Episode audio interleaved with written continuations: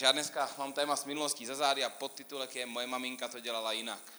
Já jsem ten podtitulek pochopil tak, když, když jsme to nazvali Moje maminka to dělala jinak, že to neznamená, že moje maminka to dělala líp, ale někdy si spíš říkáme, prostě třeba, nevím, můj táta nakupoval 40 levných jogurtů, protože byly levný, tak prostě to já dělat nechci v životě.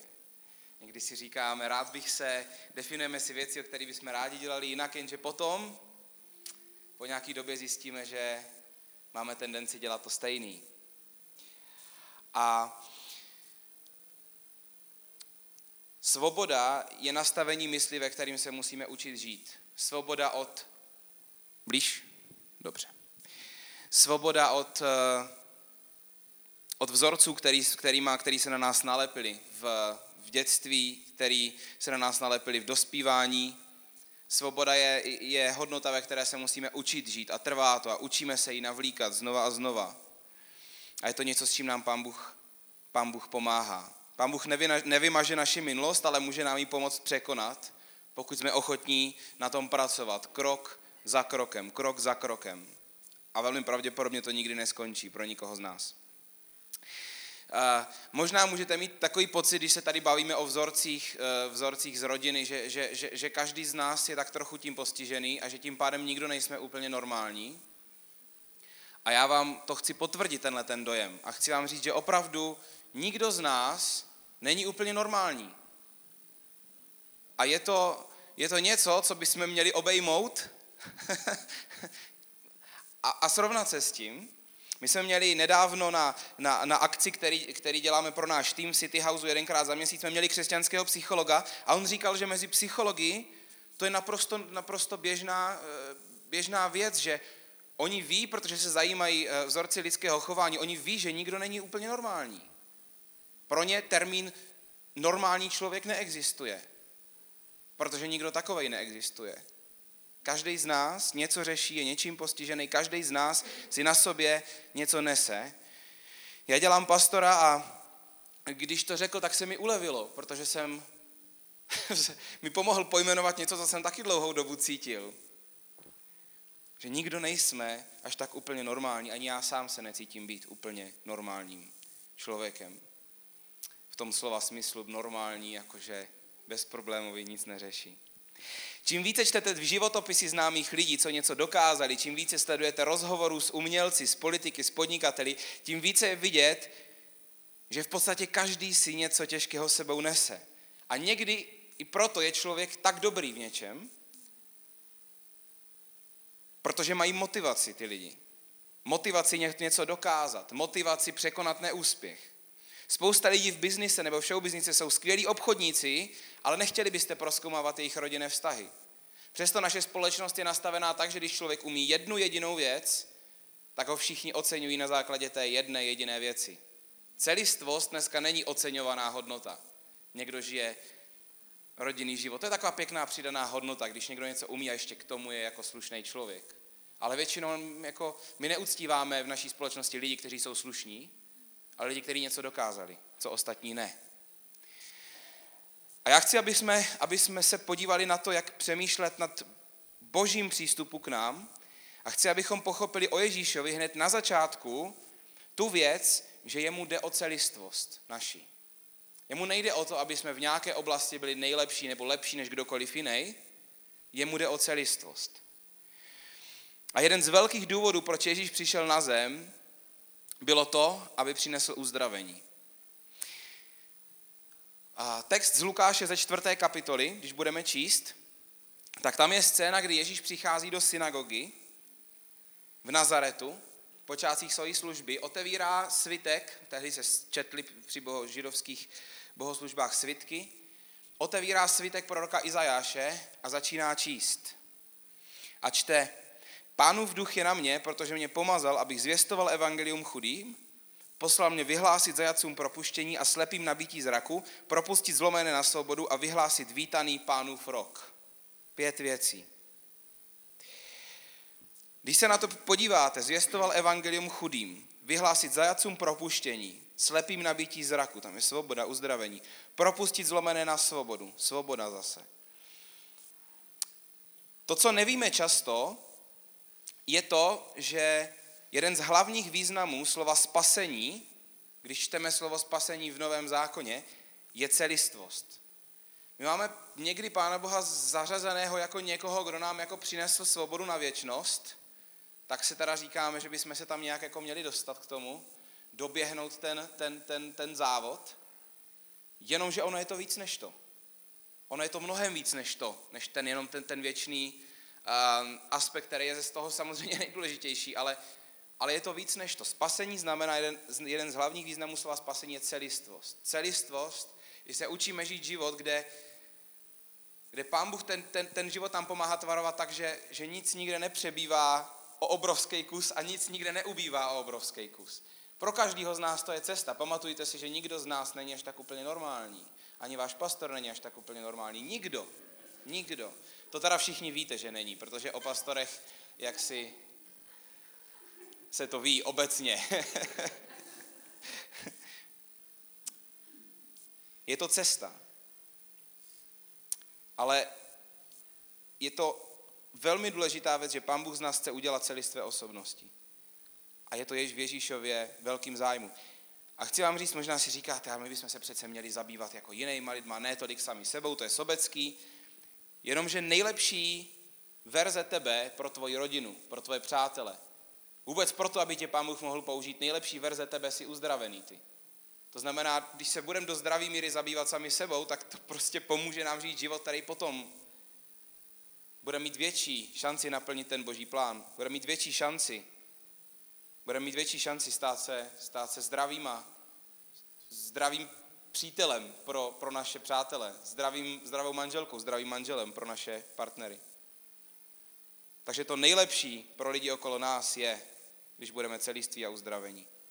Já se dneska chci zaměřit na zátěž, kterou si neseme ze svých zážitků z minulosti, z naší rodiny, z našeho okolí, z toho, co se nám v minulosti stala, stalo. A chci, abyste věděli, že Bible nám nezatajuje, jak se na spoustě biblických, okol, eh, biblických hrdinů, biblických postav křesťanské víry podepisuje jejich minulost. Naopak Bible je velmi v tomhle barvitá, upřímná.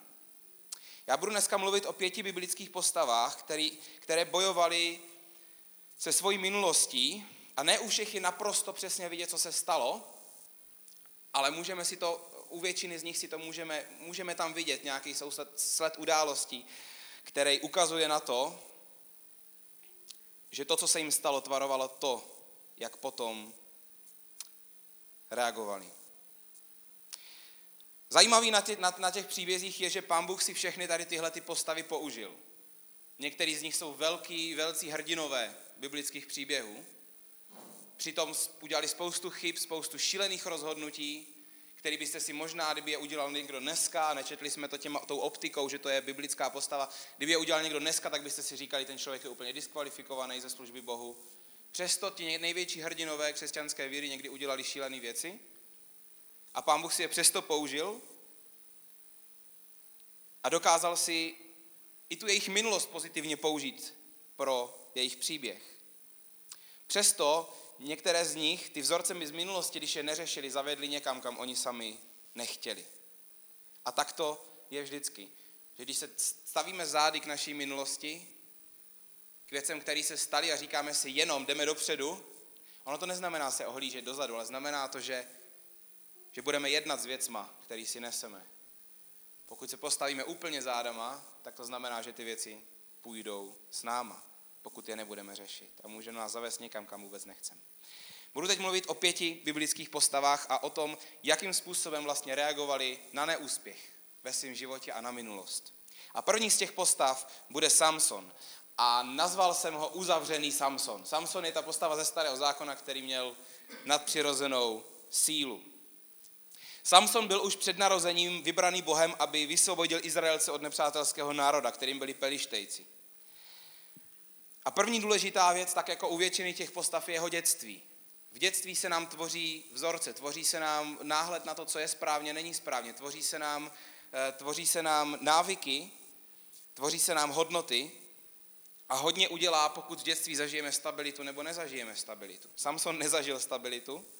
Všechno ukazuje na to, že Samson vyrůstal hned vedle toho pelištejského území. Pelištejci tehdy byli silnější než Izraelci A dá se předpokládat, že zažil spoustu situací, kdy pelištejci napadali to území, kde žil a že se zřejmě v dětství nejednou bál o svůj život.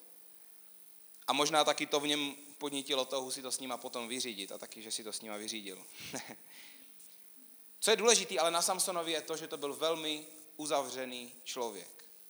Tohle mimochodem je vzorec, který přetrvává v lidstvu, v nás do dneška.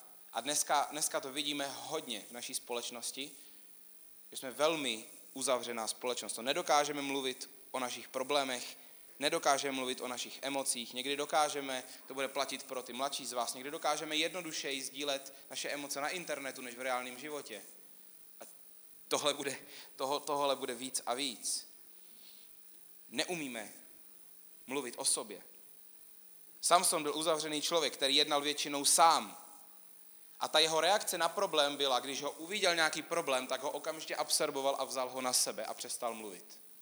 Ne, že by mluvil nějak extra předtím, nebo že by to z toho bylo poznat, ale když řešil problém, prostě já ho řeším a já ho vyřeším sám.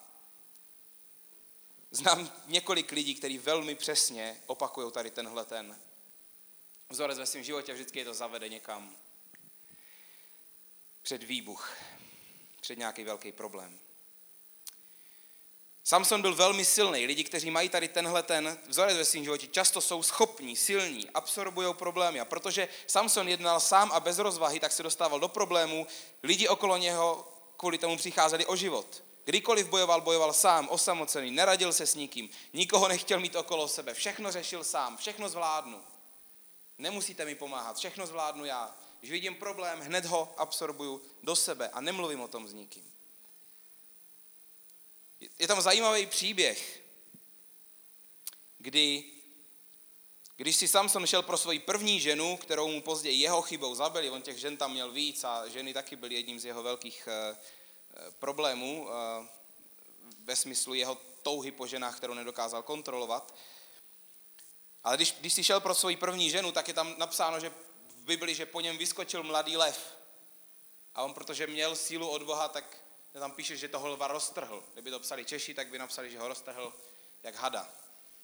Toho lva. A nikomu o tom neřekl. Je to zajímavé, je tam taková vsuvka v jeho příběhu, kdy, kdy se tam píše jakoby mimochodem o tomhle příběhu s lvem.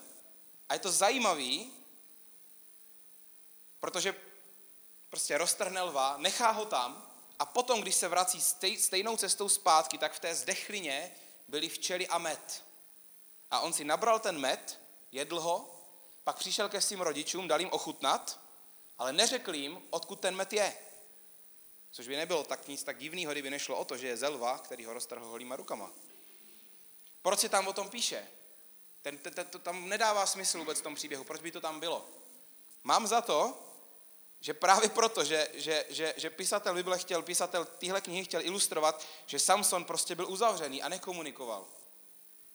Nekomunikoval ani když měl problém. Hele mami, tady máš med, nechceš? Hele, já jsem roztrhl vás, toho, ten, jsem nabral ten med od tama. To je prostě vzorec, že se uzavíráme, nemluvíme a řešíme všechno sami. Máme pocit, že tak je to nejlepší. Máme pocit, že bychom s tím neměli druhý lidi otravovat. Máme pocit, že to zvládneme přece. Samson nakonec neskončil úplně dobře. A, a on sám zůstává takovou výstrahou, že člověk i s velkým úkolem od Boha může dopadnout zle, když se uzavře, řeší věci jenom sám a absorbuje problémy druhých. Lidi, kteří mají takto v životě sklon jednat, většinou ve svém dětství nebo v minulosti, tak jako Samson, zažili dlouho neřešený problém a zareagovali na to tak, že se snaží všechno vyřešit, ale sami, a to často i za druhé. A často ty lidi mají pocit, že vlastně pomáhají lidem, ale pouze tím ničí sami sebe. Pokud máš sklony k tomuhle tomu jednání, já vás chci pozbudit, abyste si, pohle se tak říká v církvi, pozbudit, já vás chci vyzvat, abyste si, já budu mluvit o pěti vzorcích, abyste si vybrali dneska jednoho svého favorita. Abyste si vybrali jeden svůj vzor, uvozovká vzor, u kterým si řeknete, k tomuhle mám nejblíž. Abyste si to pojmenovali pro sebe. Já vás, vás nebudu ptát dneska, ani nikdo jiný se vás nebude ptát, ani Martin se vás, no Martin se vás možná to bude ptát, ale, ale já vám můžu slibit, že já se vás na to ptát nebudu. Nechám vás tím, vyberte si jednoho. Pokud máš sklony k tomuhle tomu uzavřenému jednání po Samsonovsku, Spolupracuj s Bohem a s lidmi okolo tebe na tom, abys dokázal pozvat druhé do svých problémů a uvědomil si, že nemusíš být sám. A nemusíš řešit všechny problémy druhých. Pán Bůh chce do tvého života přinést celistvost, tak jako o tom mluvil Ježíš. Druhá osoba, o které chci mluvit, je pasivně agresivní Jonáš. Se říkáte pasivně agresivní, jak to jde dohromady? No velmi dobře. Čau Jonáši. Dobrý, díky, že jsi mi poodkryl, proč se tu lidi smějou. Jonáš, to je ten příběh s tou velerybou ve starém zákoně. Byl to prorok. Proroci byli lidé, kteří byli ve starém zákoně posílaní od Boha mluvit jménem Boha k lidem. A Jonáš byl poslaný Bohem do asyrského města Ninive, což bylo tehdy hlavní město asyrské říše. A patrně každý tehdy v Izraeli věděl, kdo to jsou Asyřané. Byli to úhlavní nepřátelé Izraele. Nepřátelé na život a na smrt. Nesmírně krutý národ. Takže je velmi pravděpodobné, že Jonáš už tehdy s ním měl nějakou osobní zkušenost, byť nevíme jakou. Zajímavý je, jak na to zareagoval Jonáš. Na tu výzvu Boha, aby šel k Asyřanům. Se rozhodl neposlechnout a utéct ne do Ninive, což je dnešní Irák, ale do Taršíše, což je dnešní Španělsko. Tím pádem úplně na opačnou stranu šel. Tam je teplíčko, moře a takže si prostě odběhl válet šunky k moři, vyloženě. Pán Bůh uh, ho v tom úplně nenechal, takže skoro se rozkotal na moři, zjistil, jak to vypadá vevnitř velryby a nakonec se do Ninive dostává, káže tam a Ninivané, ten krutý národ, ku podivu reagují na jeho slovo. A sám ninivský, potažmo asyrský vládce se boží, bojí božího soudu. Prostě děje se zázrak. Děje se zázrak. Je to zhruba takový zázrak, jako kdybyste si dneska stoupili někde na Václavák, začali byste kázat evangelium a přišel by tam prezident a řekl, co mám dělat, abych se obrátil k Bohu. A zhruba takový zázrak to asi tehdy byl. To absurdní myšlenka, že? Co udělá Jonáš, když se tohle to děje? Řekne si, to je skvělý, to je skvělý, že, že Asiřané činí pokání, to je skvělý, že se chcou obrátit k Bohu. Ne, naštve se. Naštve se a začíná Bohu vysvětlovat, že vlastně proto chtěl utéct do Španělska. Říká mu vlastně, já, já vlastně nechci, aby ti Asiřané byli omilostnění tebou. Já to prostě nechci, protože já je nesnáším. Oni jsou nenapravitelní, oni to stejně nakonec pokazí Bože. Oni si to prostě nezaslouží. A pán Bůh si tam s ním potom povídá a vysvětluje mu, jak jsou pro něho lidi důležití, nehledě na to, jestli to jsou Asiřani nebo někdo jiný. A Jonáš si velmi pravděpodobně, to, co je důležité, Jonáš si velmi pravděpodobně definoval Asiřany na základě svojí negativní zkušenosti. A i když se na nimi Bůh smiloval, tak jak kdyby, jak kdyby potom on chtěl Boha přesvědčit, že oni to nakonec stejně pokazí. Pasivně agresivní člověk je, je člověk, který je vnitřně negativní. Často to o sobě neví, že je vnitřně negativní. Nemá rád změny. A když si někdy definuje něco, jako že to nepůjde, tak je přesvědčený o tom, že to nepůjde a je ochotný přesvědčovat Boha a ostatní lidi o tom, že to prostě nepůjde. A pak, když to jde, tak ten člověk říká, ono se to stejně pokazí. Tohle byl Jonáš. Možná v tom vidíš sebe, byť se ti to asi nelíbí, ale já mám tu výhodu, že já tu kážu dneska jednou a zase mě tu dlouho neuvidíte, takže když mě nebudete mít rádi, tak mi to nevadí. Stačí, když si to vezmete do sebe, co budu mluvit. Možná nemáš rád změny, možná nerad měníš svůj názor, možná si zažil neúspěch a to je ono, že si zažil neúspěch, u kterého si dovolil, aby definoval tvůj světonázor, aby definoval tebe samotného. Stal se vnitřně negativním, trochu zahořklým člověkem, který už ví, jak ty negativní věci jsou.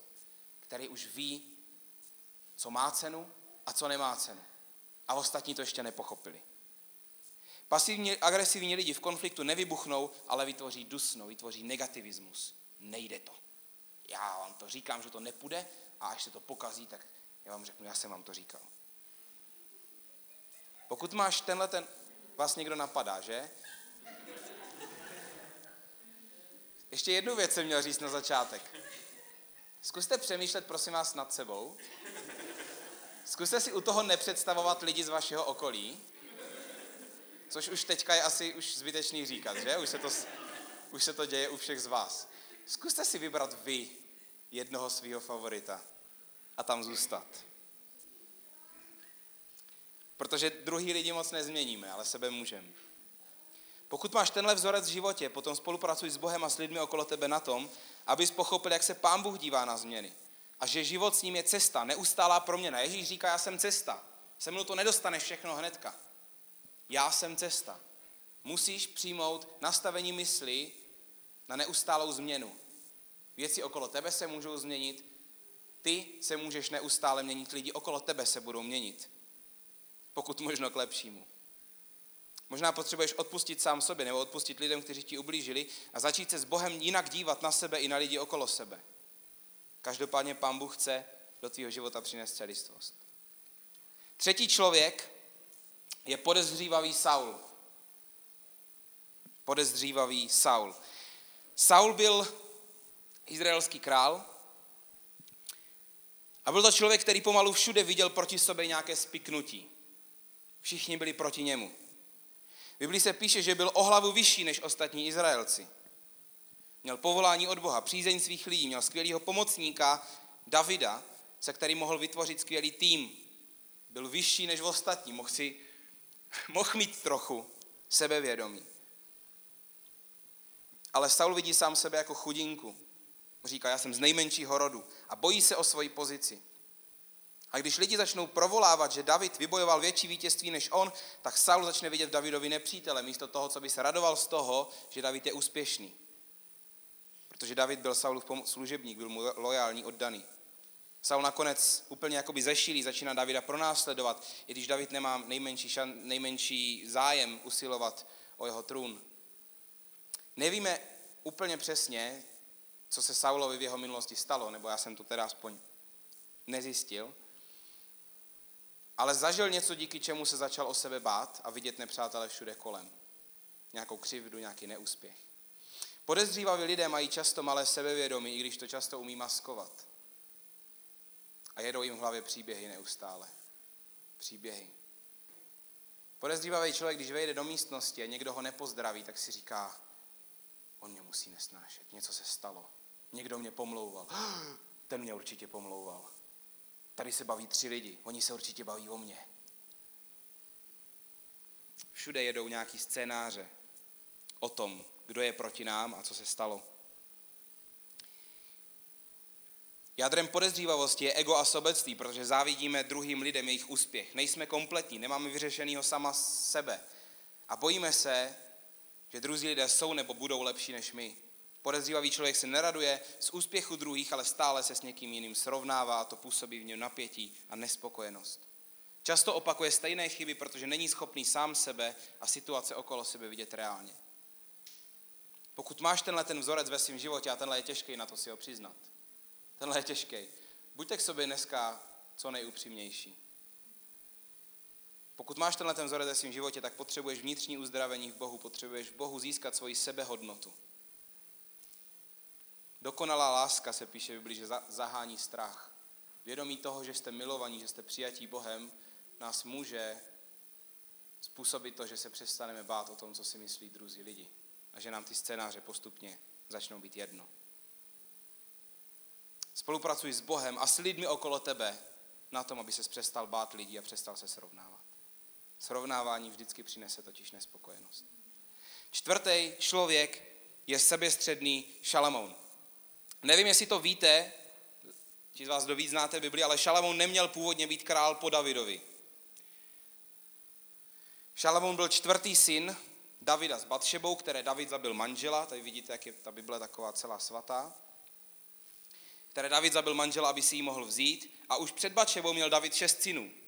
Ale nakonec, kvůli různým peripetím a díky tomu, že se za Šalamouna přimluvila maminka, tak král David těsně před svojí smrtí rozhodne o tom, že králem bude Šalamoun a ten se pevně chopí vlády a dlouho ji potom nepustí. Byl neuvěřitelně schopný Šalamoun. Dneska vypočítali bibličtí badatelé, že Šalamoun byl zhruba 20krát bohatší než dnešní nejbohatší muž světa. Nevím, jestli je to ještě furt Jeff Bezos, protože vím, že teďka ztratila, um, ztratili akcie Amazonu, ale nevím o kolik. A je to v celku jedno. 20krát bohatší než dnešní nejbohatší muž světa. Ale my jsme měli o Šamounovi teďka celou sérii City Houseu a ten jeho příběh taky nekončí úplně slavně. A hlavně on nevybudoval nic dlouhodobého. Ono se to potom celý rozpadlo, protože Šalamoun jaksi viděl moudře svět okolo sebe, ale nedohlídl na sebe samotného. Což tak někdy s náma bývá. Šalamoun, možná proto, že byl stolika dětí, vyrůstal někde z ústraní, nepořádně oceňovaný, nepořádně chválený. Ono totiž do toho z čeho, do těch věcí, co se nám v životě dějou, se ještě otiskuje náš temperament, naše, naše osobnost a každý, máme tendenci každý zareagovat trochu jinak na to, když se věci nedaří. A někdo má trochu větší sklony k tomu podezřívat, někdo má trošku větší sklony k tomu uh, vidět všechno, vidět sebe jako střed všeho. Možná právě tyhle věci způsobily, že od té doby se snažil dokázat všem, že je nejlepší a ukázat, že na něho nikdo nemá. Včera, když jsme s Martinem byli na, na, na, na tom oktagonu, na tom uh, večeru bojových sportů, tak já trošku sleduju ty příběhy, tak jsem mu to vysvětloval, jak to tam chodí a všechno. Martin je spíš na ten opravdový boj, neperte se s ním nikdo, protože byste prohráli, ale já mám zase ty teoretické znalosti ohledně toho. A říkal jsem mu jednom bojovníkovi a říkal jsem mu, toho strašně motivuje to, že se snaží všem okolo dokázat, hejtrům, všem se snaží dokázat, že je prostě nejlepší. A někdy, když mluví o vztahu se svým otcem, tak jak kdyby bylo vidět proč. Otec na něho měl obrovský nároky, snažil se mu zalíbit a někteří lidi na to prostě dokaz, zareagují tak, že celý život potom dokazují všem okolo, že jsou nejlepší. A to je jejich motivace a on fakt je jeden z nejlepších. Ale ta motivace, tahle, ta soběstředná motivace udělá akorát to, že člověk možná v nějaké oblasti života bude nejlepší, ale ostatní věci mu budou strašně unikat. Nezapomeňte na to, že Ježíš z nás chce mít celiství lidi. Šalamoun byl jeden z nejmocnějších lidí své doby, ale jeho touha po megalomanství ho nakonec zavedla do problému, protože pouzavíral spoustu politických sňatků se ženami a přivedl si do paláce s těmi ženami i jejich cizí bohy. Píše se, že měl 700 žen a 300 konkubín, což byly takové společnice na vysoké úrovni. Možná taky, že je život, kdy se na sebe snažíš upozornit, dokázat, že na to máš, že jsi nejlepší. Možná tohle je důvod a to hlavní motivace tvýho podnikání. Být nejlepší ve svém oboru, být, dokázat někomu. Je to vždycky proto, abys mohl někomu dokázat, jsem nejlepší. Já jsem ti to říkal, že to zvládnu. Máme lidi okolo sebe s mojí ženou, kteří začínali na několikrát svoje, zaměst, svoje podnikání, když vždycky zkrachovali, a vždycky tam byly nereální začátky. Velký půjčky, velké investice. A ten člověk, když dojde nakonec, tak řekne, no prostě nám to nevyšlo. A ještě to nejhorší na tom zatáhne do toho Pána Boha a říct, řekne, Pán Bůh nám požehná příště. Ale už neví to, že celá jeho rodina mu říká, ty seš neschopnej, protože oni jsou všichni podnikatelé, celá jeho rodina mu říká, ty seš neschopnej, a on se všem snaží dokázat, že je schopnej. A dostává se do větších a větších dluhů a exekucí. Je to šílený. Co dokážeme, kam dokážeme jít jakožto lidé, proto, aby jsme druhým dokázali, že na to máme. Lidi tahle ta touha vede do workoholismu, do srovnávání se, do soupeření. A často dojdeme na konec, protože si nejsme schopni přiznat, že máme nesprávný motiv pro to něco dokázat. Že máme nesprávný motiv pro to být nejlepší. Je dobrý, dobrý snažit se být nejlepší, snažit se být excelentní. My říkáme v City House, že chceme být excelentní v církvi, že chceme to nejlepší dát Bohu, co můžeme. Ale ten motiv je důležitý. Pokud máš ve svém životě tenhle vzorec, spolupracuj s Bohem, ale i s lidma. Nevyřeší se tyhle ty věci tím, pokud se jenom doma budeš modlit. Proto, a ne, mimochodem proto, dvě z těch pěti osobností jsou prostě, se vyznačují uzavřeností, tím, že nedokážou mluvit o sobě. Je potřeba tyhle věci sdílet s druhýma lidma, pokud je máš řešit. Je potřeba spolupracovat s Bohem i s lidmi okolo tebe na tom, abys věděl, že nejdůležitější je zalíbit se Bohu a ne lidem. Bez kliše. Bez ohledu na to, kolikrát tohle už slyšel. Je to, pokud to dostaneš do svého srdce, že je nejdůležitější zalíbit se Bohu a ne lidem, potom to bude důvod pro tvoji spokojenost. To bude motiv pro tvoji spokojenost líbit se Bohu. A to opravdu člověka naplňuje. A je důležité si uvědomit, že Pán Bůh nás přijímá bez podmínek a nemusíme se prokazovat, zavěčovat lidem a můžeme najít zdroj naší identity pouze u něho. Je velký rozdíl o tom vědět a žít to. Protože to dává strašnou svobodu. obrovskou svobodu. Že nemusíme pořád někomu něco dokazovat. A poslední postava, a já nevím, jak dlouho mluvím, takže na mě, Martin, když tak udělej nějaký kyselý gesto, když to bude moc dlouhý, ať to poznám. Doufám. Poslední postava, pátá postava je kontrolující Mojžíš. Mojžíš měl velmi dobrodružný dětství. Byl adoptovaným dítětem faraonovi dcery, vyrůstal na egyptským královským, potažmo faraonským dvoře. Byl fakticky zachráněné dítě, protože jeho matka ho musela odložit do vody, poslat ho v ošatce po vodě. Šílený příběh. A Mojžíš, i když vyrůstal v přepichu, tak nevyrůstal jako syn, ale jako cizí. Možná si můžete říct, vyrůstal, vyrůstal v královském paláci. Vyrůstal v královském paláci, co si ten člověk může stěžovat. Jenomže ono to není o, o bohatství. Ono to není o... To by potom všichni lidi z bohatých rodin byli automaticky šťastní. To tak nefunguje. My potřebujeme jiné věci, než být obklopení penězma a přepichem. Možná právě kvůli tomu, že Mojžíš vyrůstal ne jako syn, ale jako cizí, tak právě tohle to vede k tomu, že se stane člověkem, který má problém s tím předat kontrolu. Komukoliv jinému, ale i Bohu. Všechno vždycky musí řešit sám. Přijměte si ta první osobnost, ten Samson, všechno řešil sám, protože měl pocit, že tím nechce otravovat druhý. Měl pocit, že to on nejlíp sám zvládne, že na to má. Když to tahle ta osobnost všechno řeší sama a nekomunikuje s druhýma, ale proto, že chce kontrolovat průběh a výsledek. Že nehodlá nikomu předat kontrolu. Tihle ti lidi velmi těžce se jim pracuje v týmu s druhýma lidma. A když už pracují v týmu, tak se snaží ho vést a kontrolovat všechno. A lidma se s nima velmi, ostatním lidem se s těma lidma velmi špatně spolupracuje. První zmínka o něm v dospělosti je, že vidí, jak se hádá egyptian s Hebrejem a Hebrej ubíjí, e, e, egyptian ubíjí Hebreje, Mojžíš tam vlítne a egyptiana zabije.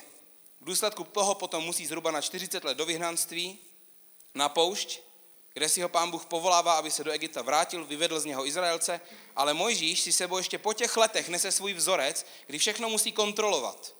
A potom později, dávno po vyvedení Izraelců z Egypta, když už dávno nemusí dělat všechno sám, tak tam sám má na starosti dva miliony lidí zhruba a soudí je. On dělá soudce a dělá ho sám na dvěma miliony lidí. Zkuste si představit, že by uh, hlavní město Praha krát dva měla jednoho soudce, který by řekl, já to dělám nejlíp, já chci vědět, že to bude udělané dobře, takže to budu dělat jenom já. to je, někdy, když si, když si ty biblické příběhy převádíme do, do dnešní doby, tak pochopíme, jak absurdní to bylo. A takhle to Izraelci měli, a to kvůli Mojžíšovi, který odmítal předat kontrolu. A nakonec mojho jeho tchán musel donutit, aby si začal budovat strukturu správců. Lidé, kteří mají tendenci kontrolovat druhé, mají často jasně definované, co od druhých očekávají. To se velmi málo kdy dá splnit, mimochodem, protože ty definice, ty eh, očekávání jsou hrozně vysoko a snaží se do těch očekávání zároveň všechny nadspat. Často takoví lidé na sobě v mládí pocítí nereálný očekávání od druhých, často od rodiny, od rodičů a pak to stejný dělají ostatní. Nemusí to tak nutně být, ale někdy to tak bývá. Pokud máš ve svém životě tenhle ten vzorec, taky velmi těžký si přiznat, že, že jsem někdo, kdo, kdo rád kontroluje věci, že nerad pouštím věci z ruky. Do toho se dá nadspat i strach. I strach je ve svým, způsob, ve svým způsobem touha kontrolovat. Pokud máš ve svém životě tenhle ten vzorec, potom pros Boha, aby ti dal sílu věřit a důvěřovat druhým lidem. Uč se věřit Bohu, že On řídí klíčové věci a ty nemusíš všechno kontrolovat za něho. Uč se rozlišit, kde má smysl investovat a kde to nemá už smysl, protože to ovlivnit prostě nejde. A uč se, uč se rozlišovat, kde už tvoje kontrola ničí mezi lidský vztahy a důvěru druhých lidí k tobě a kde ještě to je zdravá starost. Pros Boha, aby ti ukázal svoje hranice a svoje standardy. Uč se uznávat, že tvoje standardy nejsou ty jediné. Rozhodni se, že budeš přístupnější radám a zpětné vazbě. Pán Bůh z nás chce mít celistvé lidi. Mně vyšlo tady tahle, ta mi vyšla, abych na sebe taky něco práskl, tak mi tahle ta osobnost vyšla jako nejvíš, nejví, nejvíš. Protože rád vím, když vím, jak věci dopadnou. Všimněte si, že těchto těch pět věcí je v podstatě reakce na neúspěch, reakce na naše selhání. Jak reaguješ na selhání ve svém životě? Jak jsi zareagoval na selhání nebo na chyby, které se ve tvém životě staly? Na prohru můžeme zareagovat tím, že se zaprvé uzavřeme a budeme se snažit vyřešit všechno sami. A připadá nám to přirozený, připadá nám v tu chvíli někdy, že pomáháme lidem, že to tak má být, že to je jediná cesta. Na prohru můžeme zareagovat tak, že si tu prohru definujeme jako životní prohru a uzavřeme se pro změnu. Staneme se negativníma lidma a řekneme, ono se to nakonec stejně pokazí. A ono se to potom často pokazí, ale často kvůli tomu, že tak s tou věcí jednáme. A pak říkáme, já jsem vám to říkal. Můžeme na prohru zareagovat tak, že se budeme bát neprohrát znovu a proto budeme podezřívat lidi okolo sebe a srovnávat se. Nebo tak, že, se budeme, že budeme chtít konečně okolo, všem lidem okolo dokázat, že příště už to zvládneme. Pokud tohle bude motiv, tak potom velmi pravděpodobně těch selhání bude víc a víc. Nebo budeme v té věci opravdu nejlepší, ale budeme strašně fixovaní na tu věc a budou nám utíkat klíčové hodnoty v našem životě a vztahy. A nakonec můžeme na prohru zareagovat tak, že se budeme snažit všechno a všechny okolo nás kontrolovat, aby už selhání nenastalo. Já si to už pohlídám. Ale všechny tyhle ty způsoby vedou k dalším prohrám. A, a dál všechny tady tyhle ty způsoby představují obrovskou tíhu pro naši duši, pro naše nitro. Obrovskou tíhu. Protože to chce energii snažit se někomu něco dokázat. To chce energii vytvářet si v hlavě příběhy. To chce energii všechno kontrolovat. To chce energii všechny problémy řešit sám. A tu energii můžeme využít pro něco lepšího. Pro opravdový budování sebe sama, opravdový budování druhých lidí. Proto, aby Pán Bůh někdy mohl taky něco dělat. Skrze nás, v nás. Pán Bůh z nás chce mít celistvé a svobodné osobnosti. Svoboda znamená, že se dokážu podívat na věci a dokážu říct ano správným věcem a nesprávným věcem. To je ideál. Nikdo z nás to neumí úplně, protože si pamatujte, že nikdo z nás není úplně normální. Ale učíme se to. Co s tím dělat? Mám tři krátké body nakonec a poprosím kapelu, kdyby mě mohla doprovodit v tom konci. Tři krátké myšlenky. První věc, už jsem vás tomu dneska nabádal. Buď pravdivý k sobě, k druhým a k Bohu. Je to cesta ke svobodě, pravdivost. První krok. Je velmi pravděpodobné, že každý z vás v této místnosti inklinuje nějakým způsobem nejméně k jedné z těchto pěti biblických postav. Když jsem tohleto kázání kázal v City House, tak za mnou přicházeli lidi po kázání a říkali mi, mám svého favorita. Díky, mám svůj vzor dneska. Vzor, ne pozitivní vzor. A vyberte si dneska svůj negativní vzor. Možná čtete jeho příběh v Biblii. Jak to může dopadnout? Buď dneska pravdivý před sebou, před Bohem, i kvůli lidem, kteří jsou okolo tebe a definuj si, jaký vzorec si ze své minulosti můžeš táhnout ty. Uzavřený Samson, pasivně agresivní negativní Jonáš, podezřívavý Saul, soběstředný Šalamoun, snaží si se všem všechno dokázat, kontrolující Mojžíš. Druhý bod, který vím, že se o něm nemluví jednoduše, ale je důležitý. Vezmi zodpovědnost za svůj příběh. Jsou tu dneska lidi, kterým se vám vstali v životě věci, které jste nemohli ovlivnit, ale stali se vám a vy jste byli někdo, komu se prostě stali. Statistiky říkají, že více než, nebo cca 10% žen v naší společnosti zažili nějakou formu sexuálního zneužívání nebo znásilnění.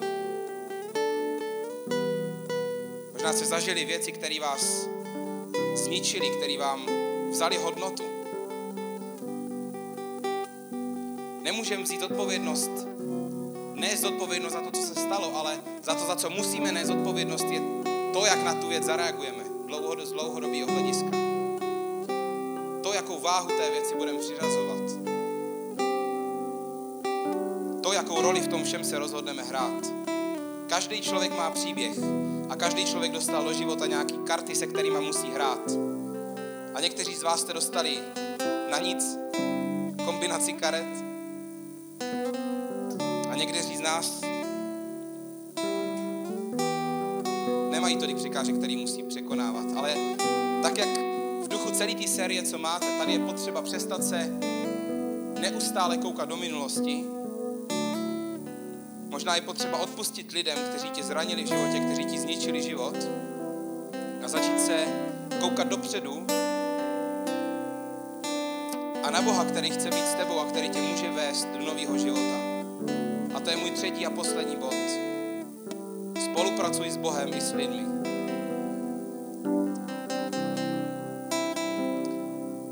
My nežijeme podle toho, co víme, ale náš život je tvarovaný podle toho, čemu se rozhodneme prakticky dát důležitost a podle činů, který děláme, podle toho, jak aplikujeme věci v našem životě, jak aplikujeme boží principy v našem životě.